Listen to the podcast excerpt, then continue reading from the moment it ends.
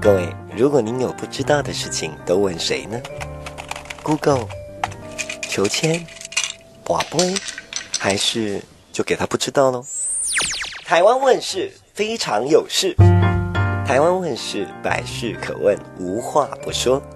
您来问了就没事了，如果不问，嗯，那就没我的事喽。欢迎收听《台湾问事》，你要问什么事？大家好，我是小月老师，我是阿丹老师。嗯，阿丹老师，怎么声音听起来怪怪的？要配合今天的主题嘛？今天呢，我们要来跟大家来聊一聊什么是 AI。哦，这么高深的题目啊！所以我不会。我们今天要请这个小艾老师好好来跟我们聊一聊，到底呢 AI 哈现在这个很夯啊，大家常常都在讲 AI AI。有人说呢是这个跟手机对话，有人说是跟机器谈恋爱，也有人说呢，哎，搞不好呃二零这个不知道多少年，人类呢可以会跟机器人一起做那件事情哦，很很害羞。好，但是呢不管怎么样，这都是 AI 给大家的一种幻想嘛。那 AI 到底是什么呢？各国似乎都非常非常重视，对不对？嗯，没错。其实美国呢，早在二零一六年呢，好，他就那时候奥巴马执政的时候呢，好，对，奥巴马执政，他那时候呢就已经推出了积极推出三份有关于 AI 人工智慧的报告哈，其中包括呢，呃，希望呢针对 AI 的部分有相关的研究以及发展的策略计划，以及呢，哦，对于可以预见为 AI 呢将来会慢慢慢慢进入你跟你我的家庭之中啊，我们未来呢要做哪些？准备以及呢，希望能够应用 AI 呢，然后针对所谓的，譬如说工业自动化啦，啊，还有呢，国内的经济啊、产业啊等等，然后进一步呢，能够协助或产生帮助呢。哦，其实美国好像一向都还蛮重视 AI 啊，有很多的电影通通都是在演这个，比如说机器人占领人类世界啊，或者是什么人类运用 AI 的这种呃高科技，然后虚拟了复制人啦、啊，好，很多这种议题耶。嗯，没错，这个议题其实早在很早很早之前，其实都一直人类都一直慢慢都见识到所谓的 AI 开始应用的。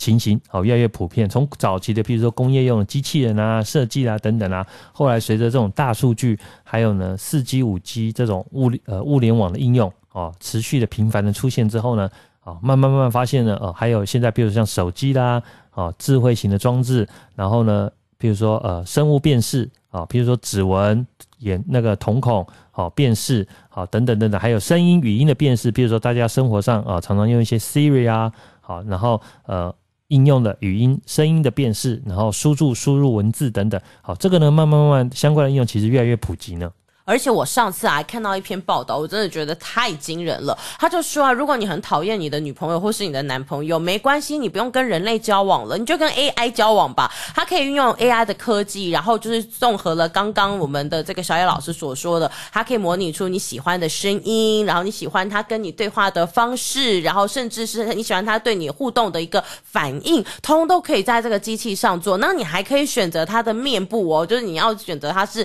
什么肤色啦，然后他。是什么样的人？眨眼的速度有几下？哦，这些其实啊，已经是有创造出来。不过呃，一台很贵，不是每个人都买得起就是了。呃，通常通常一般来说，生活上的使用通常最多就是啊、呃，回归于本质，就是一般的，譬如说两性啊，两性之间的关系啊，或是啊、呃、打扫啊、应用啊、升华啊，这是一般啊、呃、一般的平民百姓啊、大家可以想象得到，机器人能够对我们有所帮助嘛。好、尤其是呃。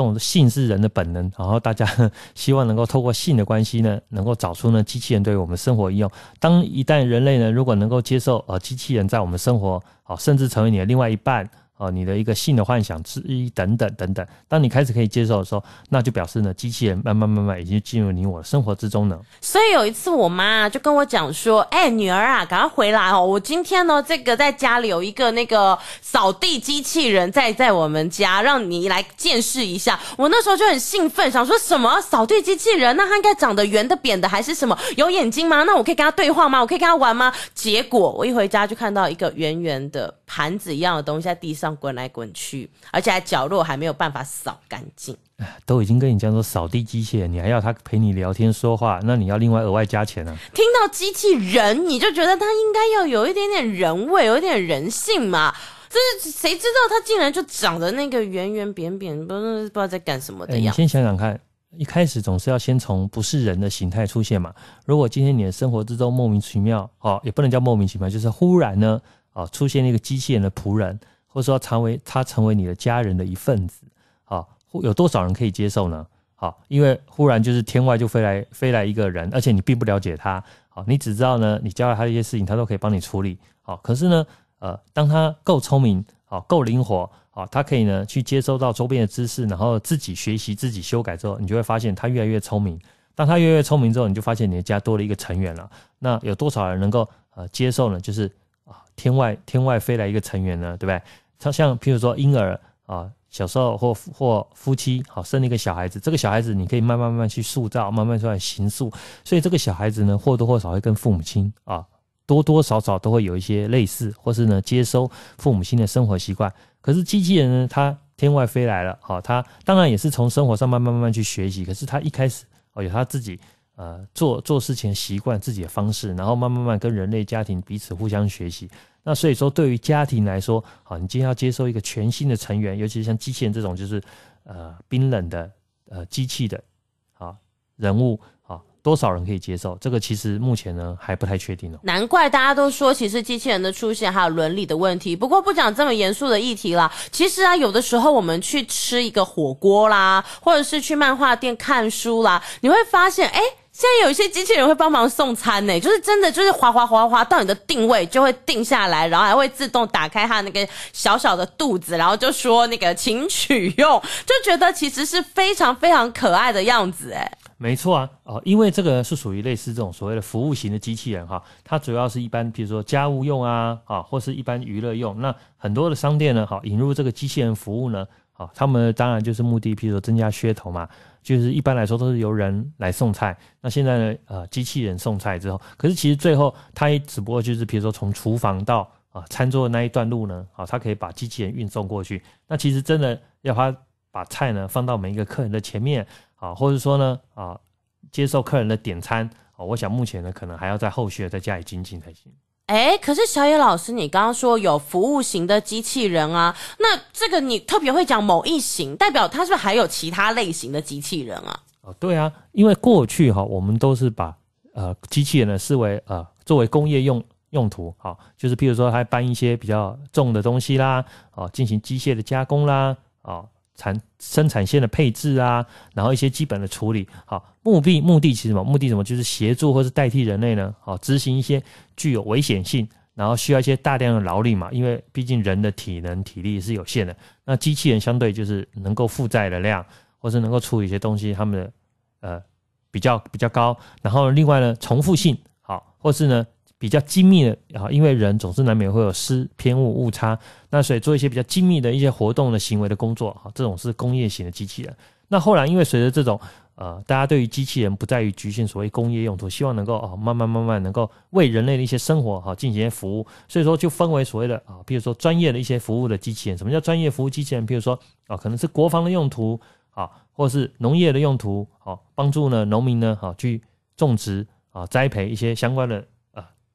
农作物好，或是医疗的用途也好，我们会有一些医疗的机器人，因为我们可能医疗的一些精密的一些手术啊，一些呃治疗的行为好，需要一些这些用途。那另外还有个人以及家庭的用的服务机器人，比如说刚刚阿丹老师说到，所以这种扫地型的机器人，好，家务的娱乐用的机器人，好，居家的保全，好，等等的，还有各种不同类型。好，比如说呃有些呃听众，如果你去一些百货公司，然后呢，它门口呢还有会一些服务型的机器人。好，他们现在有些百货公司就是一样，就是为了呃营造这种服务的呃特色，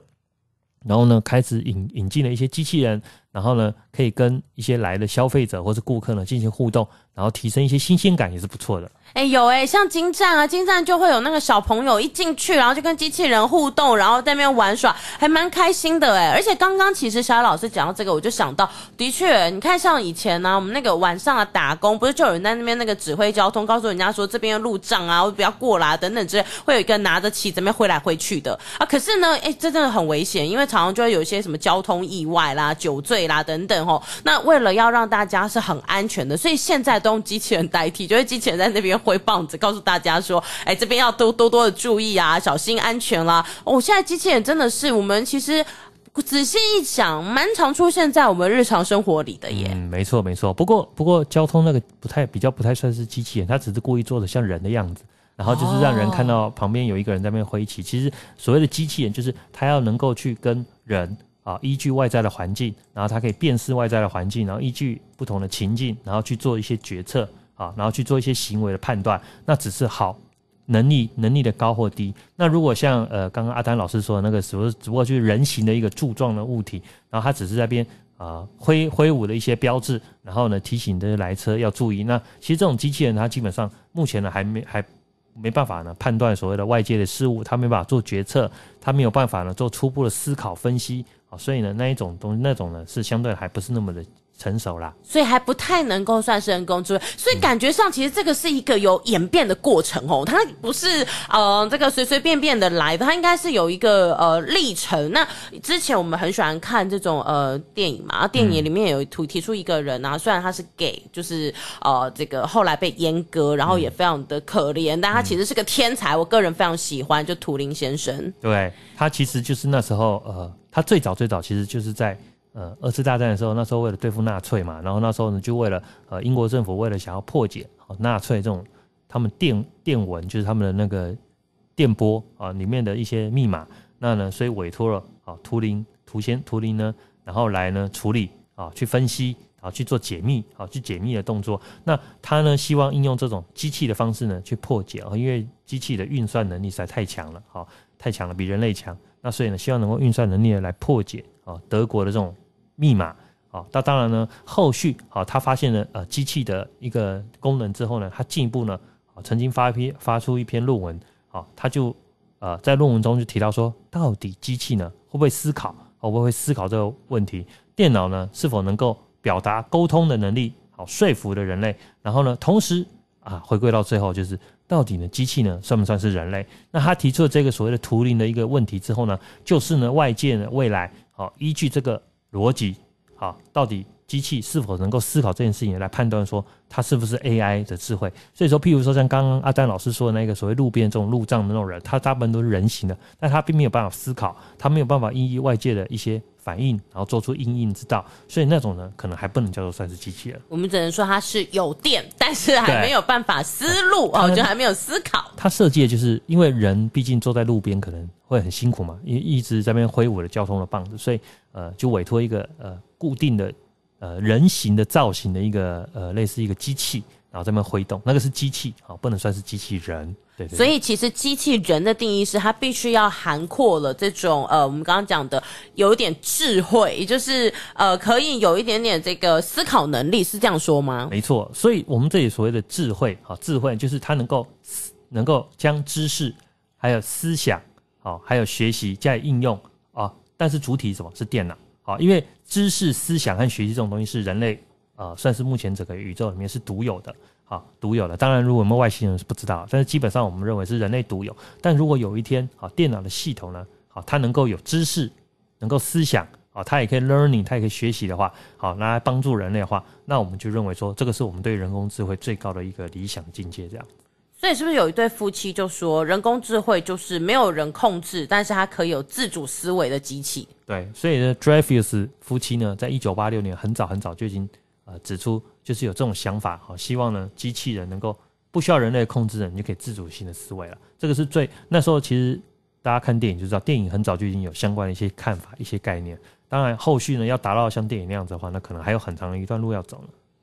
哦，所以它其实是可以进行一些模仿啦、推理啦，然后甚至就是产生行动。嗯，那真的是还蛮厉害的。没错，所以就像说，为什么叫人工智慧嘛？Artificial Intelligence 就是由人类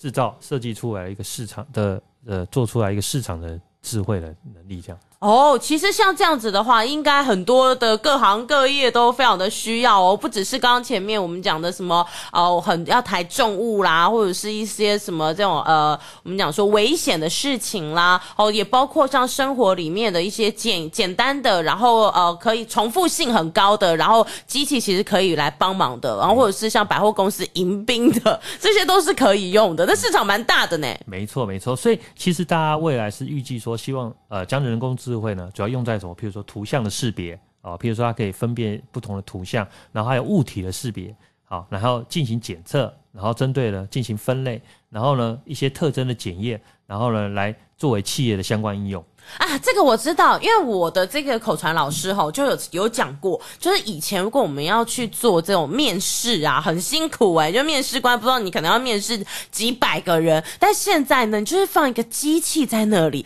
它就可以帮你面试，因为它就可以观看眼前的哦、这个人啦，可能眨眼啦，或者是那个鼻子动了两下啦，嘴巴是怎么样说话啦，然后就用这个大数据的很庞大的资料库去对，然后就可以判别眼前的这个家伙到底是不是。用于你的这个现在的这个工作，没错，其实这就是一种测谎的概念嘛。什么叫测谎？就是一般的警察、刑事，他们为什么要测谎？就是他们可以容从人类的一些细微的一些，比如说你的流汗，你有些人紧张的时候不是手会握比较紧，然后你可能流会流汗，然后眨眼比较严重，或者你可能不敢看人家眼睛，就是摸耳朵啦、摸嘴巴啦这种。其实你想一想，这个就是去归纳一个人，好，他紧张或是说谎的状态。好，这个就是一个，然后只是呢，因为大数据的出现以后呢，我们把呃对象呢变得更广大，哦，把一，然后我们可以透过机器的方式去判断人到底呢他在面试的时候他们说谎。好，他面试的时候呢，他的能力够不够？他有没有呢虚张声势？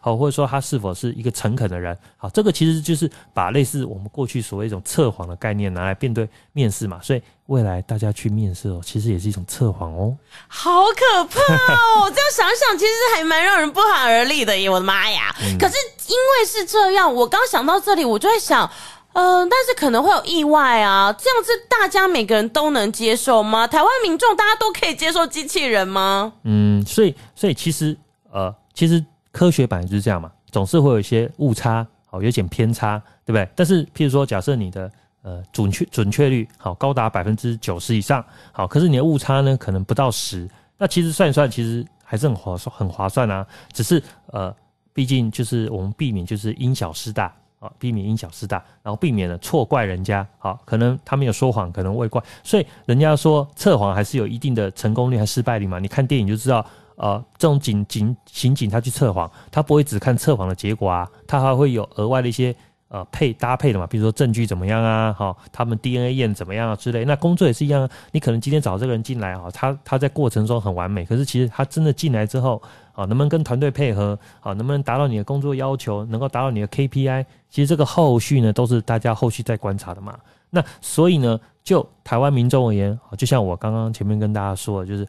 对大家目前对于这种呃机器人的服务的接收度呢，啊，其实已经慢慢慢慢开始慢慢可以接受。像之前呢，大概在二零一六年的时候呢，远见做过一个调查，大概台湾呢目前大概有将近六成，啊，百分之五十七左右呢。啊，它可以接受机器人。那其中呢，最主要一些服务呢，包括什么？譬如说家务的整理啊，就是呃，刚刚说的可能机器人。啊，扫地机器人越来越好了。从以前我们说一开始在用的时候会着火，就很多这种命案都这样发生。嗯、然后到什么呃，慢慢变成品质稳定。然后后来呢，这个在呃后续的演进当中，就发现本来它的那个圆圆的死角是扫不到的，哎，但现在是二零二一年了，已经可以把那个边边卡好扫起来了。所以其实是有越来越好。从这个呃有有没有火，会不会有危险，然后到品质。慢慢稳定下来，到那个边边卡扫不到，而现在扫得到，真的是家务整理上有越来越进步了。没错，所以说呃，机器人当然人类会进步，机器人会进步嘛，机器人设计也会进步，所以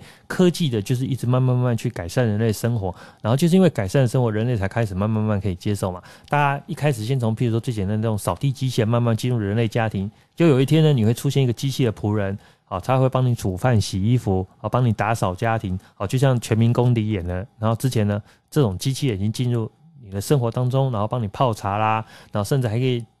帮你解决你的苦闷啊，什么之类的。好，当然后续比如说安全监控啦，然后服务啦，啊，点餐啦，照顾老人啊，照顾小孩啊，我想这都慢慢慢慢人类生活慢慢会进来的呢。有哎、因为像我朋友家啊，就有养猫嘛。那他们那个猫啊，有时候你知道，大家现在现代人都很忙碌，谁能够一天到晚待在家里啊？可是像他那个阿喵，又不能说就是呃，他不在家，他在上班，然后就可以饿肚子，当然不行。他们家就有一个非常厉害的，这个应该算是呃 AI 机器人吧。因为刚刚我想着想着，我就想到那个机器，那个那个那个机具，它就是可以在定时定点，然后就会那个阿喵走过去的时候，它就会把那个食物放出来，而且还会控制它的。的那个就是你可以今天可以吃几颗你那个食物，好像这种方式其实也都让现代人是越来越方便了。嗯，没错。那如果这样子相对应用的话，未来就是比如像宠物啦、饲养啦等等等等，一定会慢慢慢进入人类生活家庭的。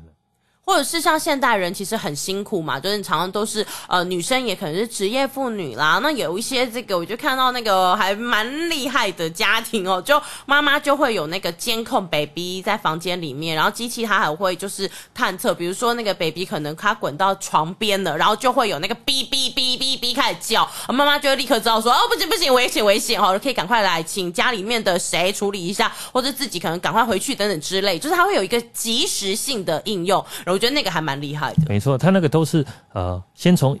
机器人不可能那么快就直接成为像人一样，所以我们都是先从一些呃微小的一些服务啊、呃，微小的应用，比如说啊，刚、呃、刚前面提的就是饲养宠物啊，比、如说婴儿的照护监控，啊、呃、避免它就是呃发生危险啊、呃，还有照顾老人，然后医疗送餐，像那个比如说我们在吃饭的时候送餐啊，那个简单的一些最基本的一些服务提供开始，然后慢慢慢慢成为我们啊、呃、生活扮演越来越多重要角色。所以呢，其实我们对于所谓的人工智慧呢，我们会期期盼它哦有几下几个特点哈，包括第一个就是希望它呢好和人类一样能够思考，好和人类思考，然后呢，比如说认知结构的和神经的网络，像网像人一样好有认知有神经，另外呢可以和人类一样举一反三的概念，没错没错。然后呢，它还可以呢，它的行动它的行为呢和人类相似的，然后它可以呢哦透过这种自然的语言，然后去比如说。机器人在跟机器人对话，它可以听得懂在讲什么吗？因为我们人机器人并不是天生就会懂人在讲什么。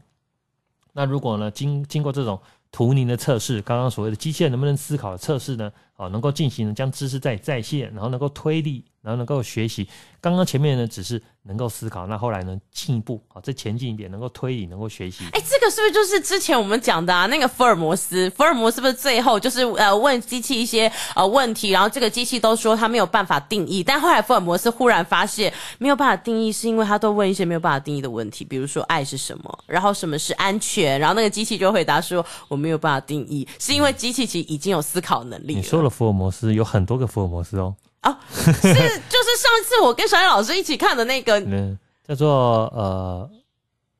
忘了。哎、欸，各位粉丝，如果你记得有没有来我们的那个粉丝专业，好不好？来粉丝专业哈，我们那个台湾问世有粉丝专业。如果你记得哪一个福尔摩斯，然后他有跟机器对话，而且在那个 ending 他发现，哇塞，那个机器人竟然会说话，请留言，请留言哈。怎么办？我想到了，不要这样啦，我们给大家一个机会啦。没关系，我就直接讲了啦。哦，好吧，好就是福尔摩斯与华生嘛。福尔摩斯与华生，好，那这样子好了，那个阿丹老师这边哦，来那个推推推一下哈。如果你有听到这集的节目，然后你在我们的粉丝专业写上了刚刚小艾老师说的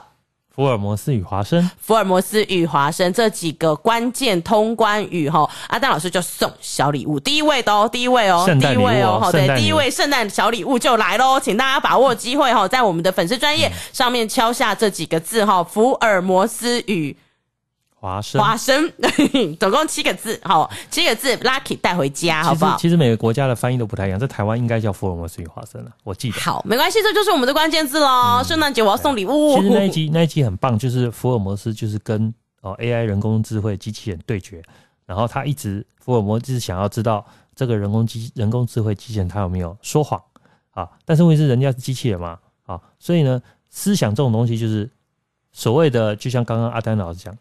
机器人没办法回答，他是单纯真的没有办法回答呢，还是说他知道这个问题他不能回答，所以他才没有办法回答？因为这无边无际啊，就像女生问男生你爱不爱我，要怎么回答？爱能量吗？又不能量测。嗯。对，可是所以机器人的回答本来就是没办法回答，但他到底是因为知道这个问题没有逻辑才不回答，还是说啊他真的不知道这是什么东西，然后他还不能回答？啊，这就是带给大家一个呃想象的空间。可是这也就是未来机器人出现的非常非常有趣的地方。的确是诶，所以代表其实这个机器人呢，它可以这个自我的推理啊、学习，然后也会有一些这种理性思考，对不对？嗯，没错，他们一定要有一些逻辑嘛。啊，你做任何事情啊，虽然说人做事情可以没有逻辑，但是问题是，其实我们日常生活行为都被文化哦、啊、被教育所所影响，所以我们会照一个逻辑去走。那人是呃，但是机器人也是一样啊，机器人要跟着人类的逻辑走，所以它也是呢一路学习嘛。我们也是一路国小、国中、高中念大念大学，然后念到现在。那机器人也是要学习啊，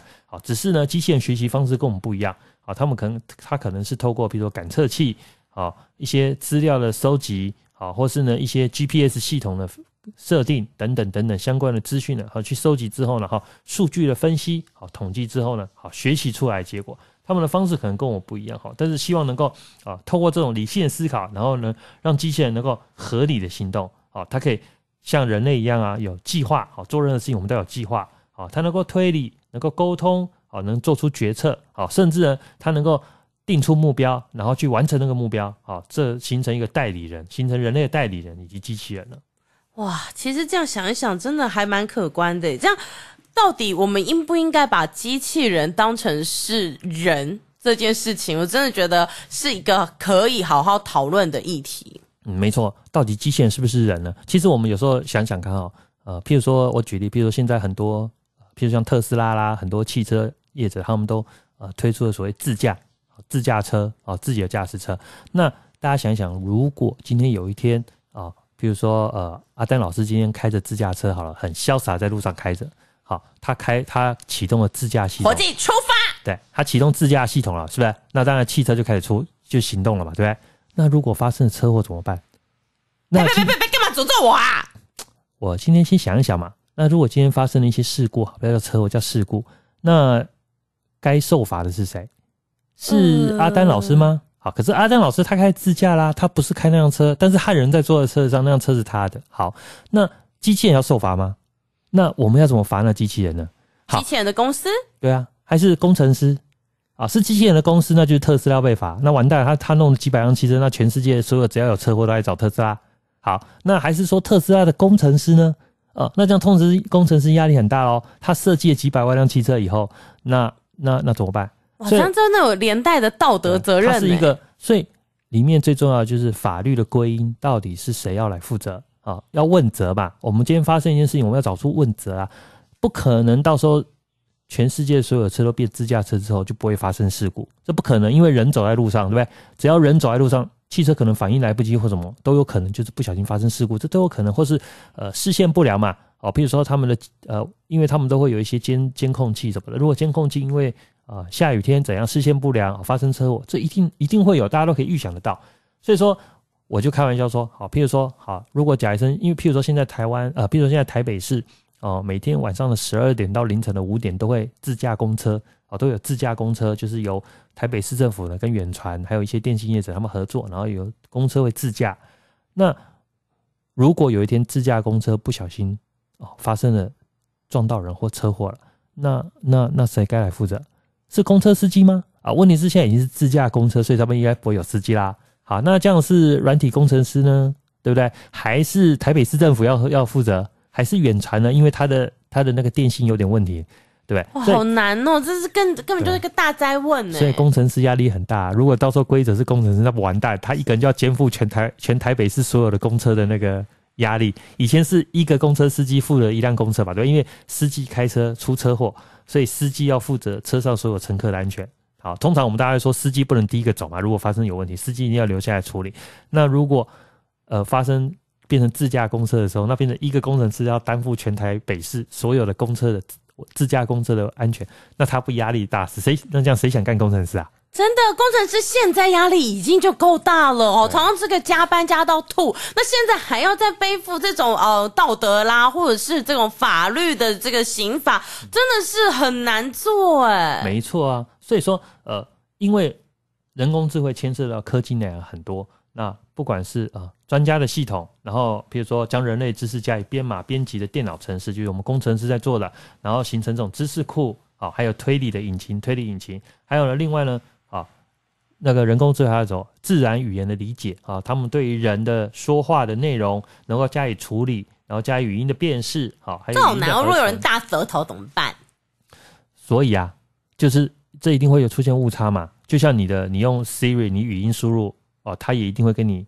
讲出你不要的字，或者它跑出你不要的字啊，一定的嘛，因为口音不同，语音不同。然后呢，讲出来的话，然后 Siri 去辨辨识的时候，一定会有误差，好，一定会有误差。可是我相信这种误差会随着时间，会随着资料库越来越完整，好，慢慢慢慢就会减少嘛。就像现在大家用 Google 你去搜寻，好，它出来的推荐的关键字，其实 Google 推荐关键字为什么它会知道你要什么？就是因为全全世界人都在使用 Google，它输入那个关键字呢，那它会归纳出哪些关键字是大家都常用的嘛，对不对？然后呢，它就知道了。所以说，另外呢，还有它的学习，好，机器的学习。然后更有效率，好，完成相同的工作，然后呢，避免错误，对不对？机器人也要学习避免错误啊。如果他今天在这个路口，他发生了一个车事故，他也要学习避免以后在这个相同的事故，呃，发生在同样一个路口嘛。他不能每次经过这个路口以后，他就该给你给你突锤子，那不完蛋，那吓死人了。所以说，后来呢，好，这种科技技术的这种问责问责的机制，好，其实呢，对于整个人的影响呢，是非常非常大的呢。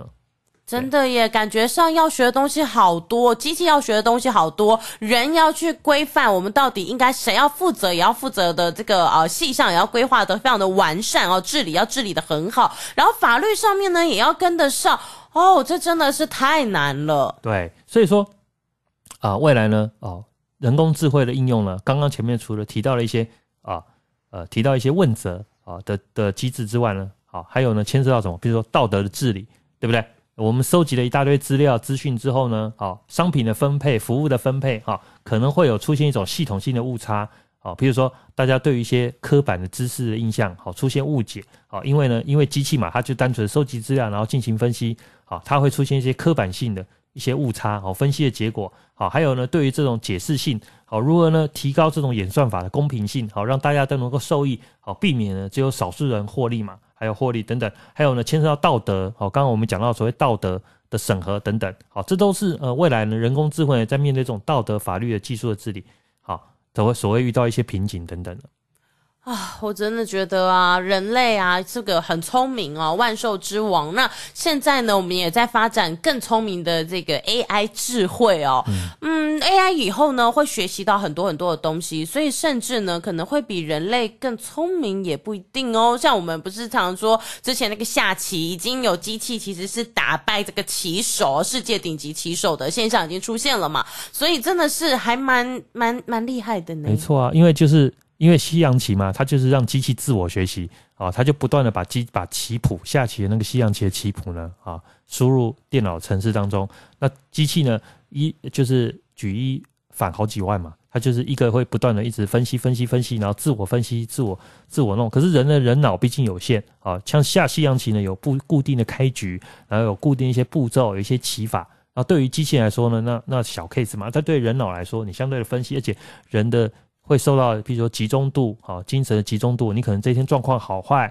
然后会有一些变数。可是呢，这也是竞技赛里面好看的地方。不然，如果大家都像机器人一样，好，非常精精准精锐，那这样就两两台机器人互相比，可能会比较好看了。那如果人跟机器人比，就没这么好看，因为人本来在这种地方逻辑什么的，只要这部分呢，可能是会输给机器人。那以后就是两台机器人互相比，然后大家来比那百分之零点几的误差，然后看能不能下出一个高低好了。所以啊，怎么样在新的时代重新找到这个人类的价值啊，然后并且呢，这个呃发挥出来，我觉得呢也是现在时代一个很重要的呃。解决的一个一个想法啦，因为现在很多新闻其实也都是啊，用这个 AI 的方式哦，那个比人类写还要快。但我们都说，但现在 AI 还写不出来深度新闻。什么叫深度报道？深度报道就是充满人情味的报道。那人情味从哪来？当然就从人的观点来。所以我们要怎么样从人性出发，然后找到人类存在的价值，并且包括未来的整个跟 AI 的机器有一个更加和谐的相处，